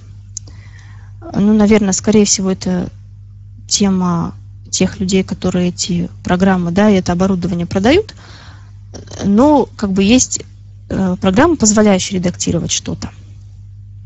В такой редакторской программе я не работала, поэтому как бы более подробно я вам не смогу ответить, насколько они, а, насколько они отвечают вообще да, целям и задачам. И есть программы, которые, в которых работают а, дизайнеры, а, тот же Photoshop, да, тот же CorelDRAW, и вот если у вас какое-то изображение, и нужно повысить как-то его качество, Это можно сделать, например, через Photoshop. Там некоторые ползунки, да, вам могут а, позволить это сделать. Ну, Corel, наверное, здесь подходит больше для отрисовки самих изображений. Но опять-таки, да, а, если в Photoshop вы можете воспользоваться какими-то функциями просто на таком а, обычном уровне, то для создания все-таки более грамотного изображения вам нужны будут да, какие-то знания. Ну, а по поводу Corel, там, мне кажется, там проще отрисовать уже само изображение. То есть это будет у вас векторная качественная графика, и как бы ее лучше применять. А по поводу геометрических фигур на, скажем так, мы пробовали на Бравикском принтере печатать э, даже архитектуру. И, в общем-то, было неплохо при соблюдении э, вот, различных рекомендаций, то есть мелкие детали, расстояние между объектами. То есть и получались, собственно, даже архитектурные объекты хорошие, не говоря уже о геометрических фигурах, когда у нас круг был кругом, квадрат был квадратом, ромб был ромбом и так далее. А что касается э, пиафа и рельефа образующей бумаги, то там, естественно, геометрические фигуры ну, вот выйдут такими, какими вы их задали. Задали вы там шестиугольник – или там какую-то сложную многолучевую звезду, значит, она у вас такая и выйдет. Там уже вообще гораздо проще. То есть там просто нужно найти хорошее изображение, либо создать это хорошее изображение. Я принтер а, у вас напечатает и все. Можно да. я добавлю по программам? Да. да. Значит, смотрите, по э, программам э, есть несколько вариантов, как уже Светлана Викторовна сказала. А, есть бесплатные и платные решения. Обычно, что касается бесплатных решений, они очень простые, ничего редактировать, естественно, не, не позволяют. А, платные решения тоже бывают разными. Если вы хотите непосредственно в редакторе а, что-то менять, то это Tactile View. Программа есть такая, стоит она достаточно дорого. Если работать с готовым изображением. Это наша программа LPX Print.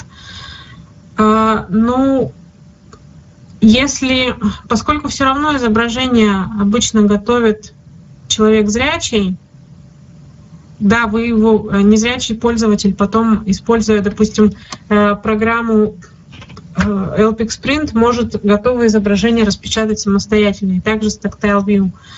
Но э, поскольку все равно готовит обычно зрячий человек это изображение, то им обычно все-таки удобнее и проще работать э, в таких программах, о которых говорила Светлана Викторовна. Это Photoshop, это Corel Draw. Соответственно, после того, когда вы дорисовали все, что вам нужно, отредактировали изображение, вы уже можете просто его преобразовать в той же программе LPX Print и отправить на печать. Спасибо. Ну вот Светлана Геннадьевна как раз-таки как специалист по вот этим техническим решениям, да, смогла, наверное, более полно ответить именно по программам. Еще вот пару слов по поводу геометрии. Э, просто Константин спрашивал о сложных геометрических фигурах. Ну, могу сказать, что мы пробовали э, с помощью LPX Sprint делать чертежи для различных геометрических задач. Получается нормально вполне, то есть понятно, что использование капсульной бумаги, оно, может быть, дает более четкое изображение вот в этом случае. Но, тем не менее, учитывая стоимость, вполне да. приемлемо это делать и с помощью принтера. Ну да, собственно, это я имела в виду, наверное, когда сказала и о архитектуре, да, где собраны различные геометрические элементы. Разрешите, у меня одно дополнение и один вопрос. Конечно. А значит, э, Владимир Ганжела, это Бишкек, Киргизия. Мы уже 16 лет занимаемся подготовкой и печатью учебников. Э, дело в том, что у нас своя образовательная программа, и Министерство образования э, учит наших ребят по нашим стандартам, и сложно нам где-то закупать учебники, в том числе и России. И с 2000 года мы, в принципе, сами печатаем эти учебники. И вот эм, опыт еще тех времен, она как бы технология вчерашнего дня, но у нее есть один большой плюс. Это программка DRAF, которая шла в эверестовском пакете еще второй версии досовский, когда был пакет программного обеспечения. Там э, простенькая софтинка, можно было рисовать э, линии в такой прямоугольной системе координат. То есть ставишь точку, не ставишь точку в определенном месте. И вот у этой программы было одно неоспоримое достоинство. На выходе получался текстовый файл, где э, вертикаль из четырех точек обозначалась, там обычный 16-битный код, и вертикаль из четырех точек, она обозначалась латинскими буквами от A до O. И вот этот текстовичок э, незрячему человеку можно было вполне спокойно редактировать. То есть при определенном навыке можно было и рисовать в этой программке, но еще э, все там шероховатости и так далее можно было в текстовичке подправить. Вот э, практически э, весь ряд программ, которые сейчас представлены на рынке, и платных, и бесплатных, они незрячему человеку сделать тактильное изображение самостоятельно не дают возможности. Да? Вот эта программка это позволяет. Мы с помощью этой программы сделали учебники геометрии для 7, 8, 9 класса, там по целому альбому рисунков больше 100 страниц в каждом классе. Сделали математику 5-6 класс, по больше чем 200 рисунков в каждом классе, там начиная от э, весов с гирьками, кончая планов местности, масштабы, все, ну все, что вот в этих классах проходит. Букварь мы рисовали э, там, со зверушками, с человечками, с машинками, ну вот э, а это вот то, что касается дополнения, а то, что касается вопроса. Вот э, мы с такой надеждой ждали Helpix Sprint, и вот столкнулись э, с одной проблемкой, может, вот коллеги имеют больше опыта и поделятся. Э, как совместить удачно на одном э, рисунке, на одном изображении рисунок и а, текстовые подписи. Ну, скажем, треугольник А1, Б1, С1, в нем дужка, подписан угол альфа и так далее. Вот э, с LPX Print возникла проблема при масштабировании изображения, то есть понятно, что все это рисуется там в каком-то простеньком графическом редакторе, и вот при конвертации э, брайльские подписи, они помечаются как брайльские подписи, все, но шрифты едут, капитально едут шрифты. Вот может что-то кто-то подскажет? Светлана Геннадьевна, может быть, вы как специалист уже по данной программе? А, а вы, когда э, тексты на подписи готовите, вы их пишете шрифтом Брайля? В комплекте да. выставляются шрифты. Да-да, все пишем шрифтом Брайля, и вот раз на раз не угадаешь. Раз выходит нормально, а чуть выше или чуть ниже, если эта подпись оказывается, начинают точки в брайльской подписи относительно друг друга плыть. Они просто плывут, и э, знакоместо уже становится такой нечитаемым. А нужно соблюдать расстояние между надписью и другим объектом. А, как вариант могу вам предложить следующее. А, вы пришлите нам вариант такой картинки, где у вас э, возникла проблема. И тогда мы с нашими разработчиками попробуем подумать, как улучшить эту ситуацию. И самую или последнюю версию вы использовали, потому что мы там дорабатывали эту ситуацию. Хорошо, большое спасибо, свяжемся. Владимир, Пожалуйста, еще пришлите... будем ждать. Да, извините. Владимир, еще пришлите тогда, пожалуйста, картинку саму, да, которая, которая плывет. И, если можно, скриншот, на котором показано, куда оно плывет, ну, чтобы разработчикам понятно было. Хорошо, все, я соберу в течение недели всю информацию и перешлю вам на следующей неделе.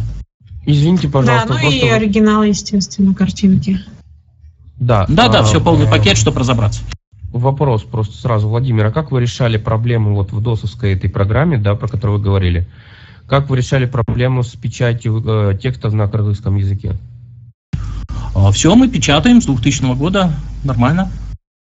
То есть мы перепрограммировали кодовые таблицы, да, и все нормально. А, понял, спасибо.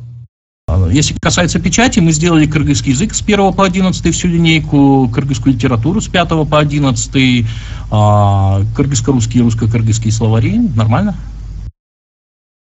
Круто, молодцы.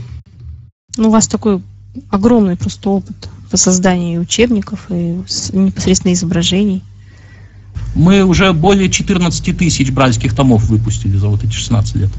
И все ну, на индексах. Классно. Так, коллеги, еще вопросы есть? Ну, наверное, тогда, если вопросов больше нет, я думаю, что информация требует обмысливания, и вопросы еще придут. Но э, единственное, что я хочу сказать, огромное спасибо Светлане Викторовне. Вот так систематичную информацию по рельефной графике я лично не получал ни разу, хотя вопросом активно интересуюсь. То есть все. Очень, очень приятно от вас это слышать. От определений до дерева принятия решений действительно ну, такой вот очень комплексный подход. Ну, а если будут какие-то вопросы, я думаю, что мы сможем со Светланой Викторовной еще связаться и какие-то вопросы ей позадавать, да? Конечно, да, в презентации на последней странице я и контакты нашей библиотеки разместила, и, собственно, вы можете обращаться. Светлана Викторовна, презентацию, если сейчас уже готовы передать, можете э, выложить здесь, прям в комнате. Если нет, то просто тогда пришлете мне, и я выложу. Хорошо, Светлана Геннадьевна, давайте я вам пришлю. Хорошо, договорились. Так, всем ну, спасибо. Всем спасибо. Большое спасибо, было очень интересно. Спасибо, всего доброго. Хочу напомнить, Всем до свидания. что будет, будет запись, будут материалы, поэтому вот все интересующиеся могут к ним обратиться.